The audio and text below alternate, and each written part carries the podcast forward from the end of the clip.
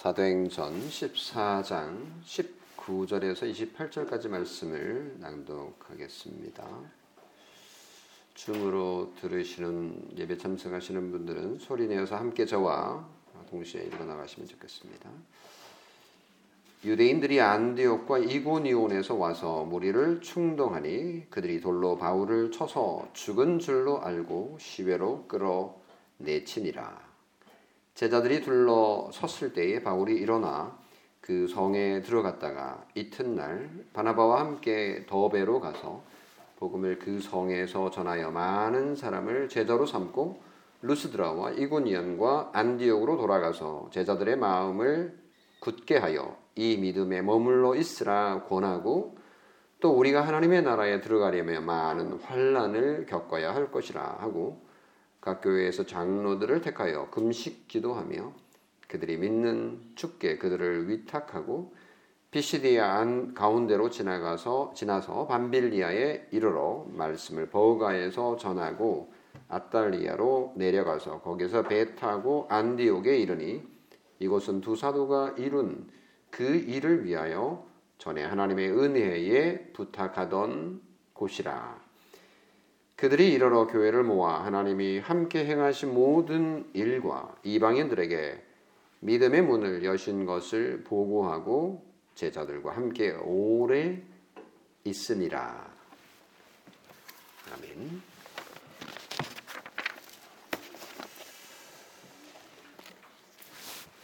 어, 루스드라에서 선교했던 어, 바울과 바나바의 네, 그 이야기를 우리가 어, 지난번에 설교를 통해서 들었는데 아주 특별한 어, 경험이었죠.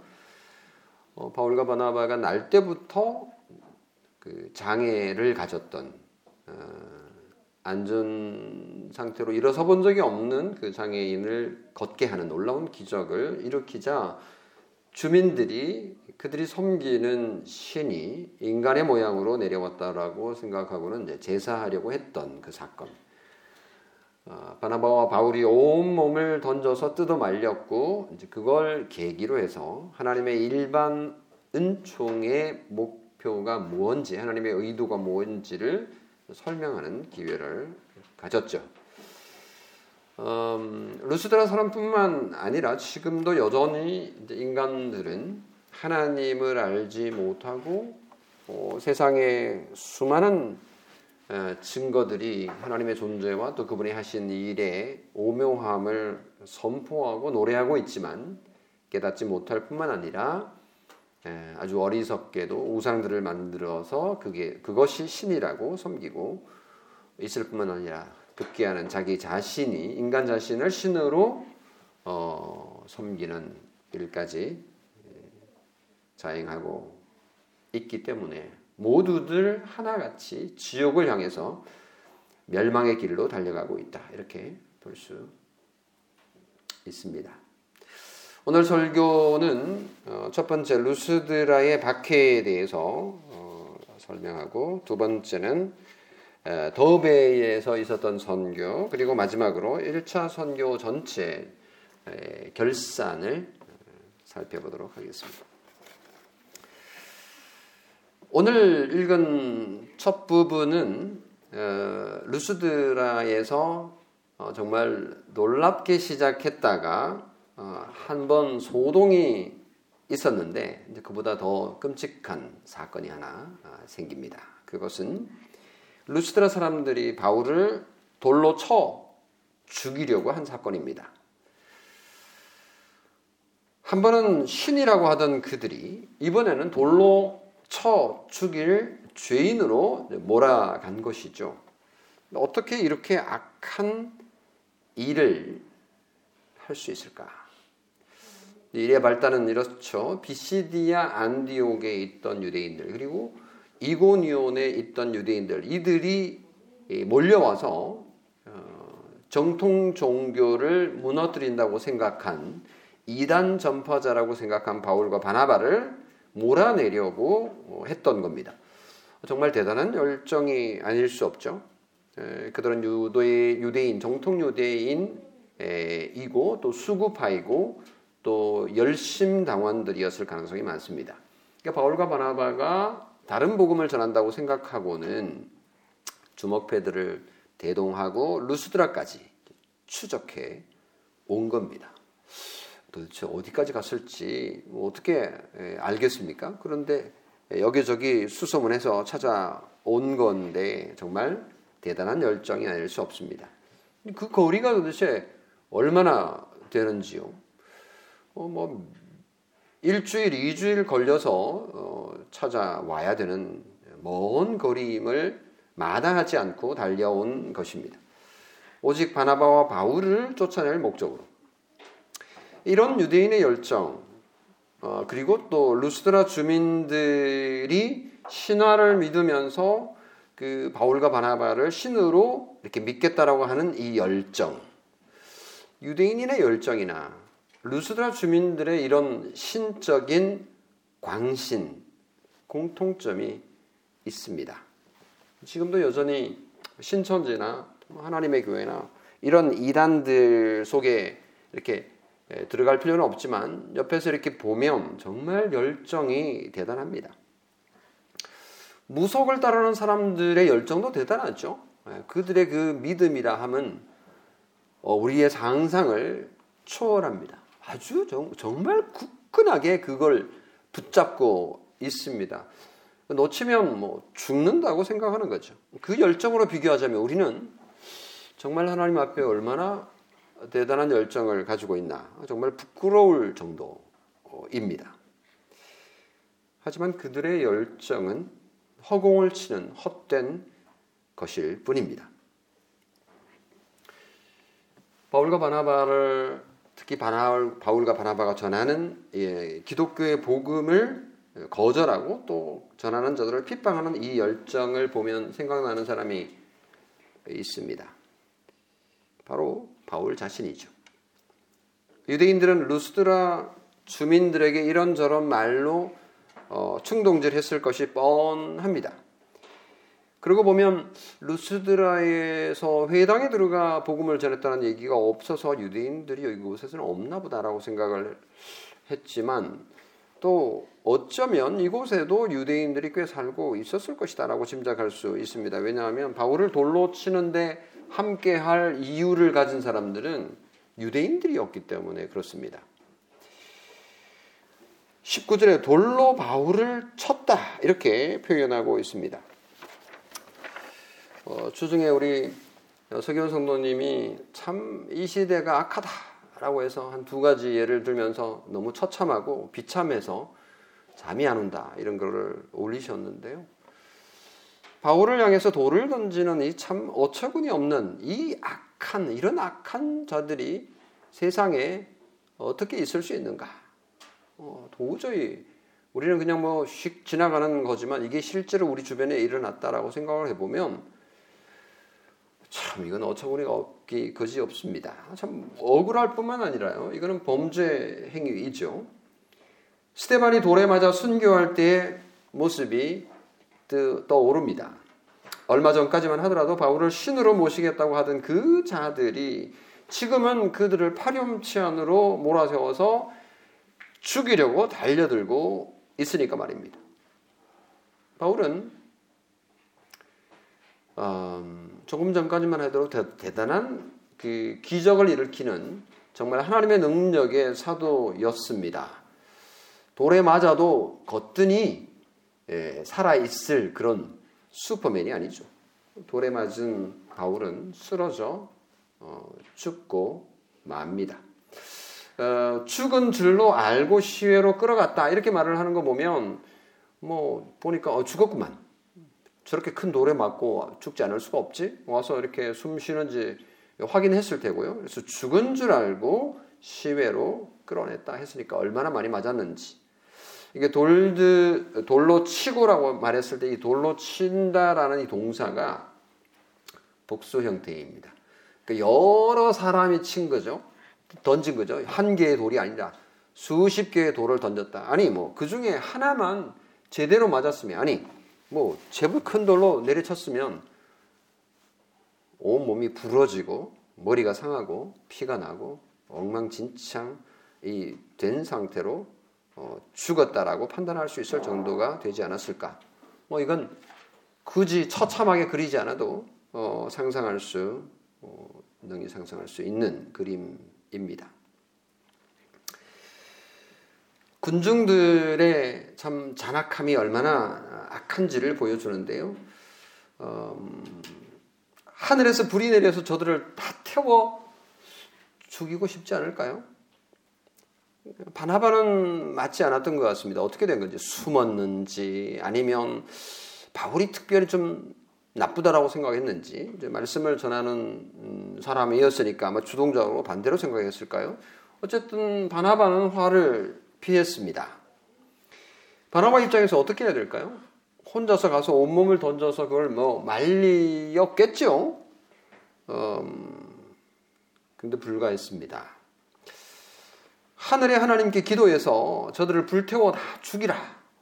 뭐 제우스나 헤르메스도 그 마을을 다 그냥 불태워 없애버렸다 그러는데 하나님께서 그렇게 해 주시면 좋겠다라는 마음이 꿀떡 같습니다. 뭐 그렇게 해야 정말 소설 속에라도 속 시원하게 좀 끝날 것 같은데 아, 바울과 바나마는 그렇게 대응하지 않았던 것 같습니다. 그냥 당하고만 있었습니다. 그렇게 해서 성 밖으로 내쳐진 바울 20절에 제자들이 둘러섰을 때에 바울이 일어나 그 성에 들어갔다가 이튿날 바나바와 함께 더베로 갔다. 이렇게 적고 있습니다. 이 말씀만 보면 이 말만 보면 바나바와 바울은 정말 패배자처럼 도망치듯 루스드라를 떠난 것으로 보입니다. 저 악한 폭행자들을 잡아 벌을 주어야 하지 않냐라고 당장 그런 생각이 듭니다. 저 악은 악인들을 뿌리 뽑아서 본때를 보여 주어야 된다. 아니 심판하시는 하나님이기 때문에 전능하신 하나님이기 때문에 그리고 그에 비해서 저 악한 자들을 당장 심판해야겠지만 그런 얘기는 전혀 나오지 않습니다. 설명할 길이 없습니다. 성경의 여러 부분을 종합적으로 살펴볼 때 우리는 이렇게 결론을 내릴 수밖에 없습니다. 아직 때가 아닌 것이죠. 오래 참으시는 하나님을 여기서 발견합니다. 하나님의 섭리를 우리가 다 이해할 수 없죠. 하나님의 뜻을 우리가 다 이해할 수 없는 것이 참으로 안타깝습니다. 어쨌든 바울과 바나바는 아무런 저항 없이 피해만 보고 순순히 물러납니다. 그들은 참아야 했고 그들은 인내해야 했고 그들은 핍박을 폭행을 피해서 도망해야 했습니다. 그들은 실패자입니까? 선교의 실패처럼 보이지만 아니면 아, 오히려 그들은 성공하고 있는 것을 봅니다. 죽은 것 같이 널브러져 있는 바울 곁에 누가 있습니까? 제자들이 335 모여 있다라는 것을 보여줍니다. 제자들이 둘러서 있을 때에 물론 바나바도 거기 있었겠지요. 그 제자들이 바로 바울의 열매입니다. 제자 그 제자들이 바로 바울의 목적이었고 기쁨이었습니다. 그 제자들이 바로 바울이 아무런 저항 없이 도망갈 이유입니다. 바울과 바나바는 루스드라에서 하나님의 복음을 전했고 그곳에 하나님의 백성들이 생겨난 것이죠. 하나님께서 얼마든지 부르시는 하나님의 자녀들, 예수 그리스도의 제자들이 생겨났기 때문에 그들의 선교는 충분히 성공했고 하나님의 뜻이 이루어지고 있는 것이니 선교가 실패다라고 볼 수 없습니다. 자, 이제 두 번째 대지로 넘어가게 되는데요. 더베의 선교입니다. 루스드라에서 더베까지는 어, 이 거리가 만만치 않아요. 어, 이쪽 지역은 전에도 말씀드렸지만 이 고원지대라서 기본적으로 한 1200m 고지입니다. 어, 그러니까 그 길이 좀 평평하다 하더라도 그 개마고원처럼 굉장히 높은 고지라서 음, 그곳을 걷는 것은 예, 그냥 우리 여기 해발 뭐 100m도 안 되는 이런 곳을 걷는 거하고는 비교가 안 되는 거죠. 굉장히 힘들 그런 거리라고 볼 수 있는데 114km에 도보로 쉬지 않고 걸으면 한 24, 23시간 정도 걸린다고 하거든요. 그래서 하루 뭐 8시간 걷는다고 생각하면 예, 한 3일 정도 걸리고 한 5시간씩 걷는다고 그러면 한 10일 정도 한 아니죠. 어, 한 6일 정도, 일주일 정도 걸리는 그런 거리라고 보겠습니다. 상처가 많이 났겠죠. 죽을 정도라고 생각을 했을 정도면 상처난 아픔을 아픔 몸을 이끌고 이제 그 길을 나섰기 때문에 빨리 갔다라고 볼 수는 없고요.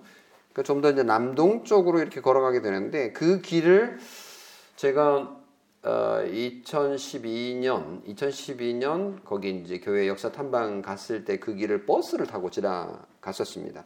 그러니까 안내하는 신대원 우리 김 예, 우리 저 친구 이제 교수가 이제 거기를 안내를 하면서 어, 앞에서 이런저런 얘기를 했던 것 같아요. 바울이 이 길을 바나바와 함께 걸어갔을 것이다. 그러면서 이제 만년설이 쫙 보입니다. 예, 그 만년설 밑에는 큰 호수들이 중간 중간 있습니다. 그 호수가 햇볕에 이렇게 비춰서 에메랄드 빛이 나요. 굉장히 아름다운데 그 주변을 지나가면서 여름이었다면 아마 목욕도 하고 수영도 하고 이러면서 갔을 것이다. 그 주변에 온천도 있고 그러면 이제 그 상처난 부분을 좀 낫게 하기 위해 좀 쉬면서 갔을 수도 있겠다. 뭐 이런 얘기를 했던 기억이 있어요. 그래서 그때는 뭐 아무렇게나 들었는데 지금 이 설교를 하면서 이 상황이 어땠을까 하는 상상을 해보는 겁니다. 어, 하나님 나라로 가는 길이 참 많은 환란을 겪어야 할 것이다라고 이제 22절에 나중에 얘기를 하는 것을 이제 보는데요. 바울이 그런 생각을 했지 않을까 싶어요. 바울 자신도 어, 그리스도인들을 핍박했고 가해했던 그런 것들을 생각했을 테고 또 자기가 지금 받고 있는 이 고난은 어, 자기가 예수 그리스도를 박해하고 예수 그리스도를 믿는 그리스도인들을 박해했던 것에 비하면 정말 아무것도 아니라고 생각했을까요? 어쨌거나 이 환란을 묵상하면서 그 상처를 묵상하면서 어, 쉬면서 이 길을 어, 걸어갔을 것이다. 아, 생각해 볼 수 있습니다. 그 지역이 그 좀 높은 고지대이지만 되게 아름다웠던 것 같습니다. 지나가는데 높은 산에 흰 눈이 쫙 덮여 있어요. 근데 그 이제 녹아서 내리는 물들이 호수가 되고 어, 그런 곳인데 어, 그런 아름다운 길을 가면서 바울이 상당히 많은 위로와 치유를 받았지, 받았지 않았을까라고 어, 상상해 볼 수가 있겠습니다. 바울이 나중에 이제 에베소 교회에 보낸 편지에 보면 이런 말을 해요. 빌리포스 아 빌리포 교회에 보낸 편지에 보면 빌리포스 1장 29절에 그리스도를 위하여 너희에게 은혜를 주신 것은 다만 그를 믿을 뿐 아니라 또한 그를 위하여 고난도 받게 하려 하심이라. 그 예수 믿고 하나님 나라의 시민으로 선택받은 사람은 그 사탄으로부터 공격도 많이 받을 수밖에 없습니다. 그것으로부터 자유로울 수 없죠. 때로는 사탄의 공격을 온몸으로 막아내야 할 그런 상황과 처지에 있을 수도 있습니다. 이것은 교회 안에서도 그런 일이 있을 수도 있고 교회 밖에서도 경험할 수 있는 일이죠. 특히 교회 안에서 이런 일들을 경험할 때 참 우리를 슬프게 합니다. 어, 교회 안에서 이런저런 분쟁이 있고 또 싸움이 있고 다툼이 있을 때 많은 사람들은 이것이 어, 그냥 아픔으로만 다가옵니다만은 어, 이것조차도 어, 하나님께서 우리에게 주시는 고난이라고 어쩌면 받아야 되는 것인지도 모르는 것이죠. 피할 것이 아니라 받아야 되는 경험해야 되는 성도 여러분, 지나온 우리의 신앙의 여정을 살펴볼 때 환란과 고난이 있었습니까? 아니면 지금 그런 고통 속에 있으십니까? 이상한 일이 아닙니다. 하나님의 섭리를 우리가 다 이해할 수 없지만 지나고 보면 우리에게 꼭 필요한 과정이었음을 고백하게 될 것입니다. 바울과 바나바의 더베 선교에 대해서는 뭐 특별한 언급이 없습니다. 그저 이렇게 말하는 것을 아주 짧게 끝나는데요. 20절, 21절에 보면 이튿날 바나바와 함께 더베로 가서 복음을 그 성에서 전하여 많은 사람을 제자로 삼았다. 여기 끝이. 그리고 루스드라와 다시 돌아가는 거죠. 이고니온과 안디옥으로 돌아가서 그들을 적대하는 적대 세력들이 우글거리는 그 기억에 별로 좋지 않은 그곳으로 다시 돌아가서 예, 파송한 비시디 안디옥으로 돌아가게 됩니다. 더베에서도 복음을 전했어요. 그 열매도 상당했다라고 추정할 수 있습니다. 많은 사람을 제자로 삼고라고 한 것에서 확인할 수 있습니다. 더베의 선교 사역도 어, 열매를 많이 거두었습니다. 대신 여기는 특별한 핍박의 기사가 없습니다. 다행히도요. 네. 이렇게 이제 바나바와 바울의 1차 전도 여행이 마무리가 되는데요. 이제 마무리하는 내용이 24절과 28절에 기록되어 있습니다. 한번 읽어 볼게요. 비시디아 가운데로 지나가서 반빌리아에 이르러 말씀을 버가에서 전하고 이게 이제 그 바닷가에 있는 거죠. 어, 아탈리아로 내려가서 거기서 배 타고 이제 배로 쭉 돌아서 지중해를 항해해 가지고 이제 해안선을 따라서 가는 거죠. 안디옥에 이르니 이곳은 두 사도가 이룬 그 일을 위하여 전에 하나님의 은혜에 부탁하던 곳이라. 아, 그들을 파송한 주 선교 교회라고 볼 수 있죠. 그들이 이르러 교회를 모아 하나님이 함께 행하신 모든 일과 이방인들에게 믿음의 문을 여신 것을 보고하고 선교복을 한 거죠.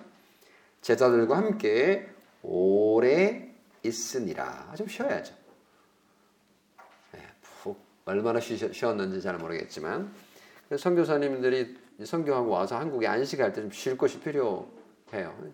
주변에 친구나 또는 선배나 동료 선교사들이 와서 있을 곳이 없어가지고 참 애를 먹는 경우들이 많이 있는데 여러 큰 교회들이 이런 곳을 마련하고 있긴 하지만 어떤 경우는 없었으면 애를 먹는 경우들도 있었습니다. 코로나 시대 때좀더 특히 더 그렇고 또 중국에서 이렇게 들어오신 선교사님들 어, 중국에 지금 비자를 잘 안 내줘가지고 저희 동료들도 자꾸만 쫓겨나는 그런 어, 상황이라서 이분들이 머물 곳이 필요한 거죠. 생활할 곳이 필요한데 어, 쉼이 필요한데요. 네, 안타까운 일들이 좀 있네요. 우리 가운데도 하나님께서 물질의 복을 많이 주셔가지고 선교사들이 머물 수 있는 좀 안식할 수 있는 그런 안식관들을 많이 만들면 좋겠다 싶은 생각도 듭니다. 자, 세 번째 이제 어, 제 1차 전도 여행을 결산하는 건데요. 어, 요게 이제 22절하고 23절에 잘 요약되어 있습니다. 그러니까 전체를 1차 전도 여행을 마치고 이제 전도 여행의 결산에 해당되는 음, 말씀인데요. 여기서 한 우리는 다섯 가지 원리를 뽑아낼 수 있습니다. 22절, 23절을 우리 같이 한번 읽어 볼게요. 제자들의 마음을 굳게 하여 이 믿음에 머물러 있으라 권하고 또 우리가 하나님의 나라에 들어가려면 많은 환란을 겪어야 할 것이라 하고 각 교회에서 장로들을 택하여 금식 기도하며 그들이 믿는 주께 그들을 위탁하고 여기 이제 키워드가 몇 가지 나오죠. 보면요. 제자라는 말이 나오고 마음을 굳게 한다. 믿음에 머문다. 권한다. 하나님의 나라에 들어간다. 많은 환란을 당한다. 교회, 장로, 기도, 주께 위탁한다. 뭐 이런 단어들이에요. 이 단어들을 종합해 가지고 제가 이제 다섯 가지 원리를 적용 만들어 봤는데요. 첫 번째, 선교와 전도는 교회 주도로 시작되고 마무리된다. 교회가 주도해야 된다. 라는 원리입니다. 그러니까 바나바와 바울이 선교를 떠난 계기는요. 그 교회가 성령의 인도함을 받아서 파송하게 된 거예요. 바울과 바나바 어 나 하고 싶어요. 뭐 이렇게 해서 시작된 것이 아니라는 거죠. 어, 물론 개인적으로 그런 부름, 내적 소명이 있다 하더라도 교회의 외적 소명이 없으면 안 되는데도 불구하고 뭐 교회가 파송하지도 않았는데 혼자 이렇게 룰루라 이렇게 떠나는 그런 선교들은 어, 현대 이제 한 100년간 그런 선교들이 꽤 많이 있었는데 큰 열매를 맺지도 못하고 바람직하지도 않다라는 어, 말씀을 드릴 수 있습니다. 그래서 선교와 전도는 자신의 개인의 열정만으로는 할 수 없는 것임을 보여주는 거죠. 26절에 보면 두 사도가 이룬 그 일을 위하여 전에 하나님의 은혜에 부탁하던 곳, 이 교회를 얘기하는 거죠. 교회가 보내고 또 교회로 다시 돌아가고. 그래서 합법적으로 파송받은 일꾼이 선교사가 되어야 되는 거다. 그래서 그들은 선교를 마치고 안디옥 교회. 그러니까 안디옥이 지금 두 안디옥이 나타나죠. 제가 지난번에도 말씀드렸습니다만은 비시디아 안디옥의 선교하러 갔고 파송한 교회는 수리아 안디옥이에요. 그러니까 수리아 지역에 있는 안디옥. 그러니까 뭐 이렇게 이런 거죠. 어, 광주가 여기 경기도에도 광주가 있고 저기 전라도에도 광주가 있잖아요. 그러니까 전라도 광주 이렇게 말을 하는 것처럼 경기도 광주 이렇게 말하는 것처럼 안디옥은 안디옥인데 어디에 있는 안디옥이냐? 네, 비시디아 안디옥, 수리아 안디옥. 그 수리아 안디옥은 파송교회고 비시디아 안디옥은 네, 파송받은 지역이다. 이렇게 보시면 되겠습니다. 첫째 원리가 뭐라 그랬죠? 선교와 전도는 교회의 주도로 시작되고 끝난다. 두 번째 원리는요. 사도들의 복음을 전하는 것입니다. 어? 왜 복음이 사도들의 것이, 것인가요? 누구의 것이죠, 복음은? 그리스도의 것이죠, 당연히. 당연히 그리스도의 것인데 왜 사도들의 복음이라고 말을 하는 거죠? 라고 질문을 당연히 해야 되죠. 당연히 해야 되죠. 음, 복음은요, 당연히 그리스도로부터 나오는 거고요. 그리스도를 위한 것이고요. 그리스도의 복음입니다. 맞아요. 복음은 그리스도의 것입니다. 하지만 역사 가운데 그리스도의 복음은 사도들이 전해야 했어요. 왜? 예수께서 하늘로 승천하셔서 하늘 우편에 계시기 때문에 그분이 전한 그 말씀을 누가 전해야 돼요? 예수님이 전해야 되는 거예요. 그분의 그리스도의 복음 맞는데 그리스도의 복음을 누가 전해줬냐? 최초로 전해줬냐? 사도들이 전해줬다. 사도들은 처음에 있다가 이제 사라졌어요. 더 이상 반복되지는 않는 거죠. 그래서 초기에 이 복음을 전해준 자들의 강조점을 두면서 사도들의 복음이라는 말이 가능한 거죠. 예수님 건데 왜 사도들의 복음이래? 그 말도 맞고요. 아니요. 사도들의 복음이라고도 합니다. 그 말도 맞는 거죠. 그러니까 그걸 이해를 하면 됩니다. 그래서 그리스도께서 사도들에게 복음을 전해주고 사도들은 그 복음을 교인들에게 다시 전해 주기 때문에 사도들의 복음인데 에베소서 2장 22절 20절에 보면요. 사도들과 선지자들의 터 위에 교회가 세워졌다. 이렇게 말을 하거든요. 오, 왜 사도들의 터예요? 예수님이 터 아닌가요? 네, 이렇게 말을 합니다만 거기서는 예수님은 기둥으로 나오고요. 네, 사도들이 터다. 이제 이 말은 사도들이 전달자 역할을 했다. 이런 뜻입니다. 교회가 시작될 때 사도들이 복음을 전함으로 이제 시작이 되잖아요. 사도 바울이 복음을 전함으로 교회가 세워지는 것. 예수님이 세운 거지만 인간 역사에는 그렇게 드러난다는 뜻입니다. 그래서 그래서 전달한다라는 이 단어가 굉장히 자주 나오고요. 신약 성경에는 전하여 준 이런 단어가 굉장히 많아요. 바울이 내가 너희에게 전하여 준 내가 너희에게 전달한 거 그거 그대로 지켜라. 잘 보존해라. 이렇게 얘기하거든요. 그때 야 사도 바울이 그렇게 말을 할 수 있어? 자기 말을 왜 보존하라고 그래? 아니죠. 사도 바울은 예수 그리스도의 말을 전달하는 자이기 때문에 가능한 거였어요. 그래서 이 전달하다라고 하는 이 단어에서요. 전통이라는 단어가 생겨납니다.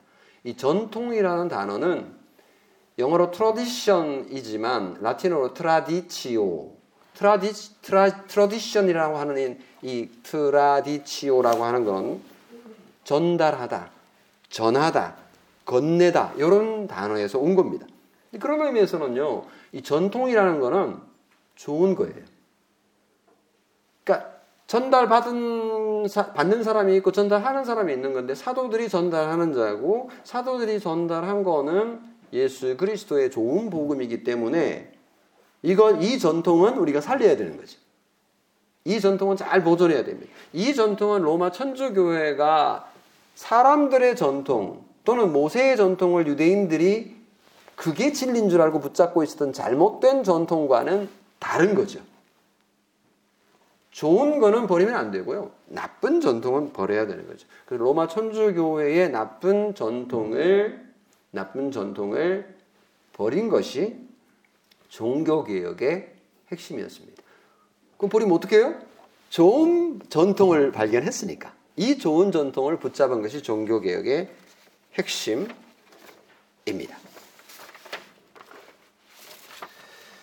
그래서 복음을 받는다라는 것은 복음을 듣는다라는 뜻이고요. 복음을 듣는다라는 것은 복음을 배운다라는 의미가 있겠죠. 그래서 복음을 배우는 자를 우리는 뭐라고 부르냐면 제자라고 부릅니다.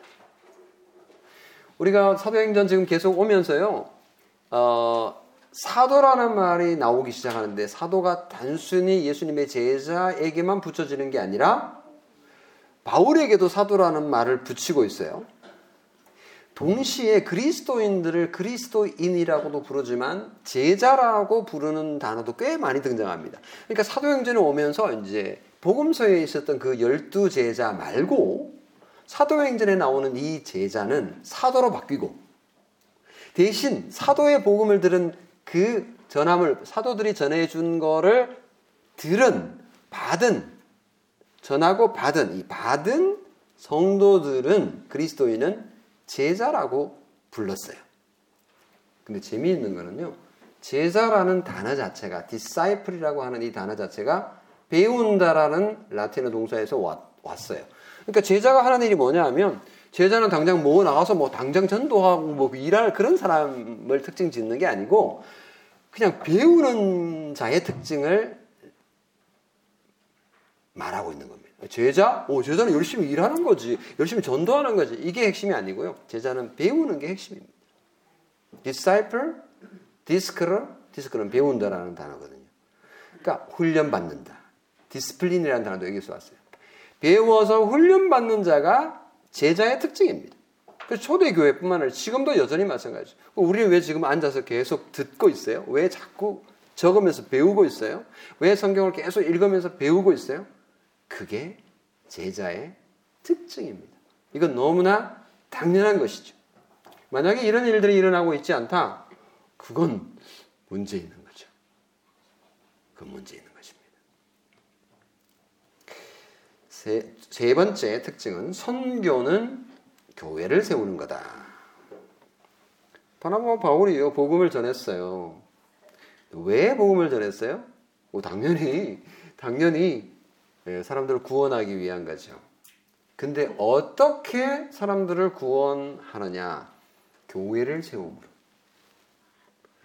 그래서 이 교회는요, 그냥 단순히 하나의 사회단체처럼 보이지만, 이거는 사회단체가 아니고 예수 그리스도의 신비한 몸입니다. 영적인 그리스도의 몸이라고요. 왜 이렇게 표현하냐면, 일반 사회단체와 구별하기 위해서. 우리가 이제 겉으로, 겉으로 보기에는 야, 제 교회 다니는 사람들 저 모여가지고 자기들끼리 잘 먹고 잘 살고 그냥 뭐 자기들끼리 친하게 지내고 아, 지금 반사회적이야. 우리 막 눈에 가시야. 그래서 싫어. 뭐 이렇게 생각할 수도 있죠. 사람들 그렇게 생각합니다 많은 아니요, 이 교회에, 교회는 그리스도의 신비한, 너무너무 신비한 몸입니다. 종종 우리 그리스도인들도 이걸 생각하지 않고 그냥 교회를 하나의 사회단체 정도로만 생각하는 사람들이 있어요. 그래서 교회 와가지고 자꾸만 그냥 뭐 사귀려 그러고 재미있게 놀라 그러고 뭐 이런 행복한 뭔가를 여기서 얻으려고 생각하는 거죠. 돈이 적은 사람은 돈 많은 사람 만나갖고 뭔가 덕을 얻으려고 그러고 반대 경우도 마찬가지고 그래서 뭐 교회 갈 때 뭐 뭔가 사회적인 명예와 이런 것들을 이제 얻으려고 생각하는 그런 모임으로 전락한 모습도 간간히 보여서 참 실망스럽긴 하지만 그게 본질이 아닌 거죠. 교회의 타락에 이제 종종 나타나는 현상입니다. 그런 교회 말고 그런 교회 말고 정말 선교사는 교회를 세우는 선교를 해야 됩니다. 그 열심히 어느 나라에 가가지고 어느 지역에 가서 선교를 혼자 하잖아요. 개인적으로 파송된 사람들. 근데 이분들이 교회를 안 세워요. 또는 못 세워요. 그러다 보면 선교의 열매가 굉장히 미미합니다. 너무너무 신기하게도. 그래서 선교는 어떻게든지 교회를 세우는 쪽으로 가야 된다. 이게 선교의 굉장히 중요한 원리입니다. 어, 우리가 한 몇 년 전에 다우리 교회에서 주일 오후에 이제 읽고 공부했던 스터디했던 그 책이 하나 있는데요. 어, 바울의 선교와 우리의 선교라고 하는 롤런드 앨런이라고 하는 그 영국 선교사님이 쓴 되게 그 선교 어, 원리책으로는 그렇게 두꺼운 책이 아닌데 에, 유명한 책이 있습니다. 바울의 선교와 우리의 선교. 그 책의 핵심이 뭐냐면 선교는 교회를 세우는 거다라고 하는 이 평범한 얘기를 좀 길게 쓴 거예요. 바울의 선교를 쭉 보면서 바울의 선교가 다른 게 아니고 교회를 세운 거다. 이 얘기를 하고 있는 거죠. 네 번째 특징은요. 세 번째는 뭐라고요? 선교는 교회를 거다. 네 번째는 선교는 직분자를 세운다. 직분자. 교회를 세우면 당연히 직분자 얘기가 나올 수밖에 없죠. 23절에 어, 각 교회의 장로들을 택하여 금식 기도하며 그들이 믿는 주께 그들을 위탁했다. 이렇게 말을 하죠. 어, 수리아 안디옥 교회가 바울과 바나바를 선교사로 세울 때에도 파송할 때에도 금식하고 기도했어요. 기억하시죠?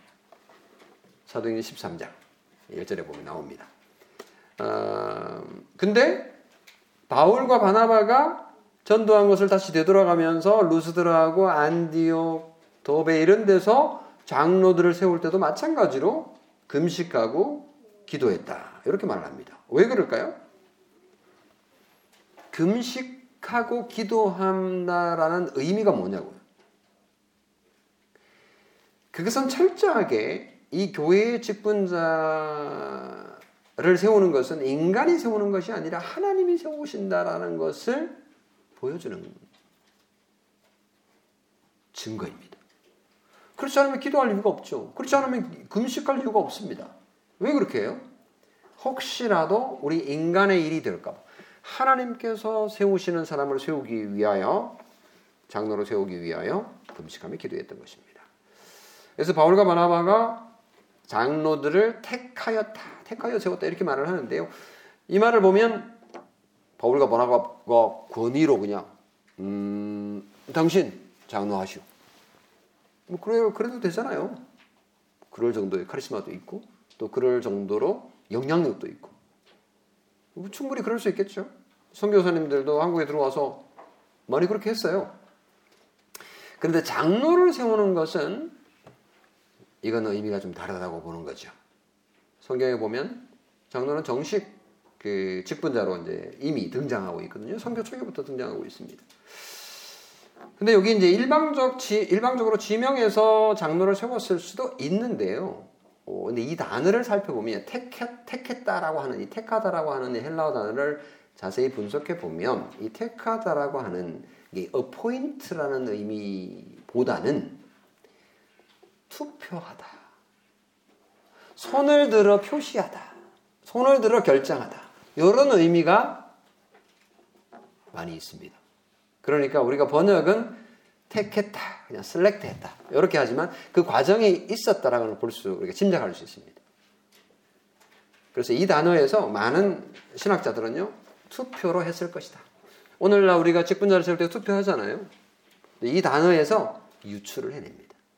이제 번역 자체에는 그게 충분히 예, 표현되어 있지 않아 좀 아쉽긴 한데요. 어, 분명히 투표로 어, 투표의 과정을 거쳤을 수 있다. 이렇게 봅니다. 뭐 그렇다고 해서 지명한다고 해서 이게 뭐 틀렸다 이렇게 보기는 좀 곤란하고요. 지금도 그 교회 직분한 로마 천주교 같은 경우는 이제 위에서 일방적으로 지명하죠. 감독 저기 그 어디냐 감리교회에서도 그런 성격이 좀 강합니다. 거기도 점점 조금씩 바뀌기도 합니다만은 어쨌거나 여기서 투표로 결정했을 것이다라고 충분히 볼 수 있는 개연성이 있고요. 한 가지 더 우리가 주목할 거는 여기서 장로들이라는 단어인데 이 장로들 복수거든요. 복수 형태. 여러 장로를 세웠다고도 볼 수 있고요. 또는 장로가 우리는 두 종류라는 걸 이미 알고 있습니다. 우리 다우리 교회 성도들은 뭐 장로는 다스리는 장로와 가르치는 장로, 가르치는 장로와 다스리는 장로로 나뉜다라는 걸 알고 있습니다. 그래서 목사도 장로인 거죠. 뭐 예를 들면 어, 사도 요한도요 자기를 장로로 소개를 했어요. 요한 일세 요한 요한 서신에 보면 나 장로 요한은 이렇게 가거든요. 그래서 장로 안에 두 종류의 두 종류가 있는 거죠. 진짜 우리가 생각하는 지금 장로와 그리고 목사가 있는 거죠. 목사 장로가 있고 장로 장로가 있고 말이 좀 이상한데요. 어쨌거나 처음 세워진 교회의 장로가 세워졌다. 그러니까 목사도 세워지고 말씀을 맡은 자 그리고 또 성도들을 돌보는 자, 케어하는 자, 영적으로 케어하는 장로도 세워졌다. 그 장로들이라고 했기 때문에 그렇게 세워졌다라고 볼 수 있습니다.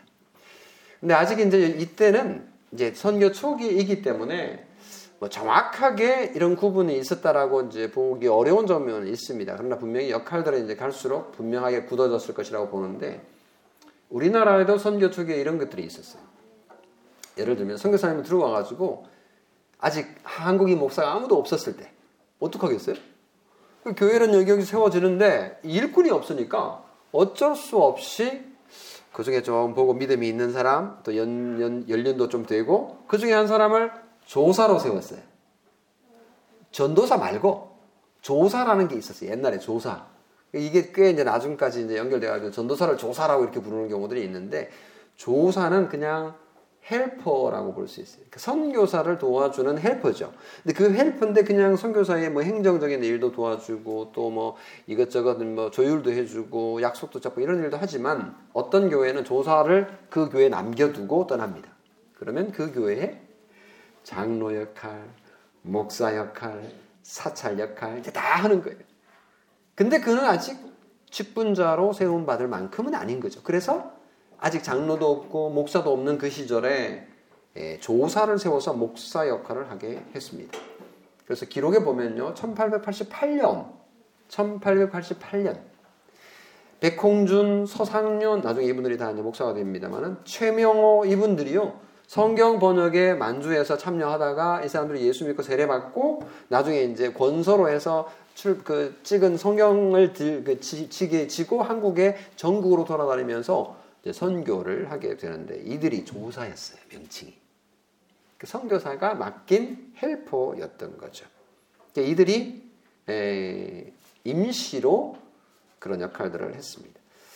또 재미있는 에, 직분이 있었는데요. 그러니까 장로와 목사가 정식으로 생기기 전에 시작된 영수라고 하는 직분이 있었어요. 영수.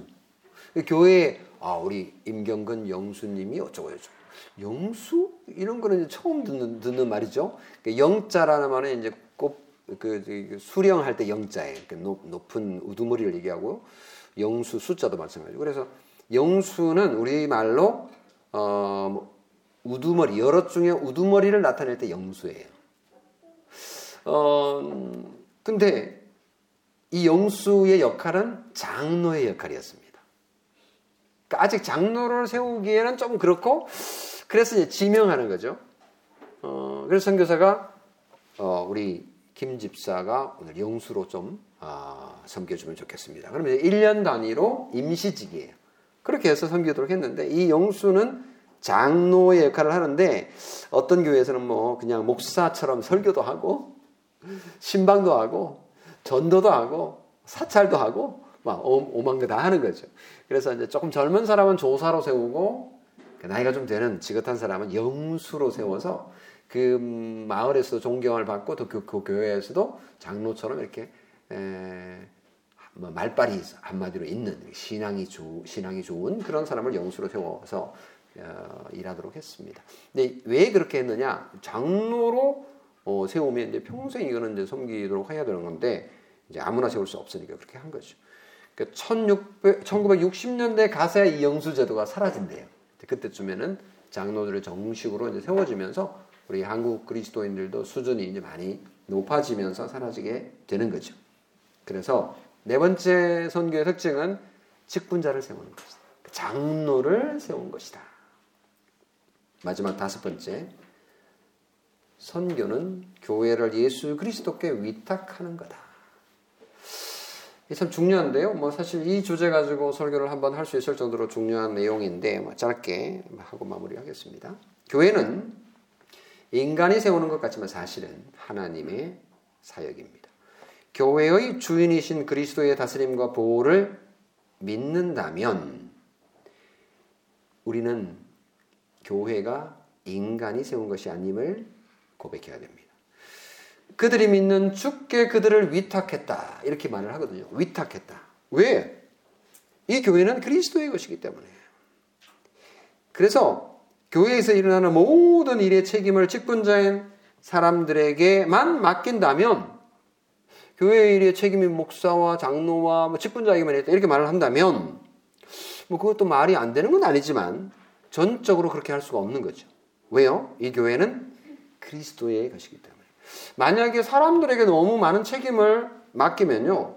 두 가지 문제가 생겨요. 첫째는 교회의 사역을 잘했기 때문에 그리스도가 영광을 받는 게 아니라 그 인간 목사, 인간 장로가 영광을 받게 되는 거죠. 주객이 전도되는 상황이 일어납니다. 이런 상황은 우리 한국 교회에도 꽤 많이 일어납니다. 우리 교회를 선택할 때 대표적으로 뭐 보고 갑니까? 이 교회가 장로교회인지 이 교회가 감리교회인지 이거 보고 갑니까? 아니죠. 그 교회 목사가 누구냐?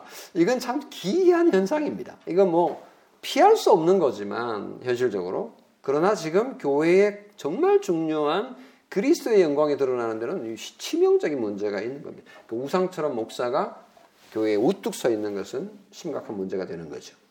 둘째 문제는 뭐냐면 교회 사역을 잘 못할 때 그 사람에게 그 책임을 다 지워버리는 거죠. 그러니까 우리 교회가 조금 성장이 안 돼요. 그러면 이제 당장 어디 뭐 어디 좀 책임을 물어야 되잖아요. 누구예요? 뭐 이제 목사가 이제 밥인 거죠. 우리 목사님 10년, 20년 이렇게 목회했는데 우리 교회가 이 모양이 있고 이건 누구 책임이냐? 목사님 책임인 거죠. 목사 스스로도 그렇게 생각하고. 뭐 다들 이제 그런 분위기. 그러다가는 뭐 하나 뭐 문제가 딱딱 생기면 딱 이제 계기가 돼가지고 쫓겨나는 그런 상황들이 참 이 교회가 누구의 것이냐라는 것과 밀접하게 연결되어 있는 부분입니다. 그런데 에, 교회를 예수 그리스도께 부탁하고 있습니다. 이것은 매우 매우 중요한 에, 의미입니다. 말씀을 맺겠습니다. 수리아 안디옥 교회에 도착한 바나바와 바울은 오래 머물면서 쉼의 시간을 가진 것으로 보입니다. 오늘도 어, 복음을 전하는 선교사들을 위해서 기도할 뿐만 아니라 또 그들의 육체적인 안식을 위해서 도움을 줘야 될 필요가 있습니다. 지금도 그들을 위해서 어, 부지런히 기도하기를 원하고요. 주님의 교회가 어, 100년 전, 100여 년 전에 우리를 위하여 어, 선교하러 왔던 복음 전하는 자들의 수고와 또 지금도 여전히 복음을 전하는 일꾼들을 통해서 주님의 직분자들을 통해서 그리고 장로들을 통해서 돌봄을 받고 있음을 감사합시다. 신방이 지금 진행되고 있는데 하나님의 말씀의 방문을 잘 받음으로 영적으로 큰 유익을 누리시는 여러분이 되시기를 주님의 이름으로 축원합니다. 기도하겠습니다. 좋으신 하나님 우리에게 주신 교회를 통하여 우리가 하나님을 믿고 또 하나님의 자녀로 어, 양육받으며 살아갈 수 있게 하여 주셔서 감사합니다. 오늘 선교의 원리와 또 교회가 어떻게 세워지고 어떻게 성장해 가야 하는지도 가르쳐 주셔서 감사합니다. 우리가 주님의 교회를 잘 아, 세워갈 수 있는 건물의 벽돌로서의 작은 돌로서의 역할을 잘 감당해 갈 수 있도록 은혜를 베풀어 주시옵소서. 또 다우리 교회가 복음을 전하는 그 일을 위하여 선교사님들을 돕고 또 교육기관을 돕고 또 유학생들을 돕는 일들을 하고 있는데 하나님 아버지께서 은혜와 긍휼을 베풀어 주시고 열매가 아, 있게 하실 뿐만 아니라 주님의 말씀에 위탁하오니 성령님께 위탁하오니 하나님 도와 주시옵소서.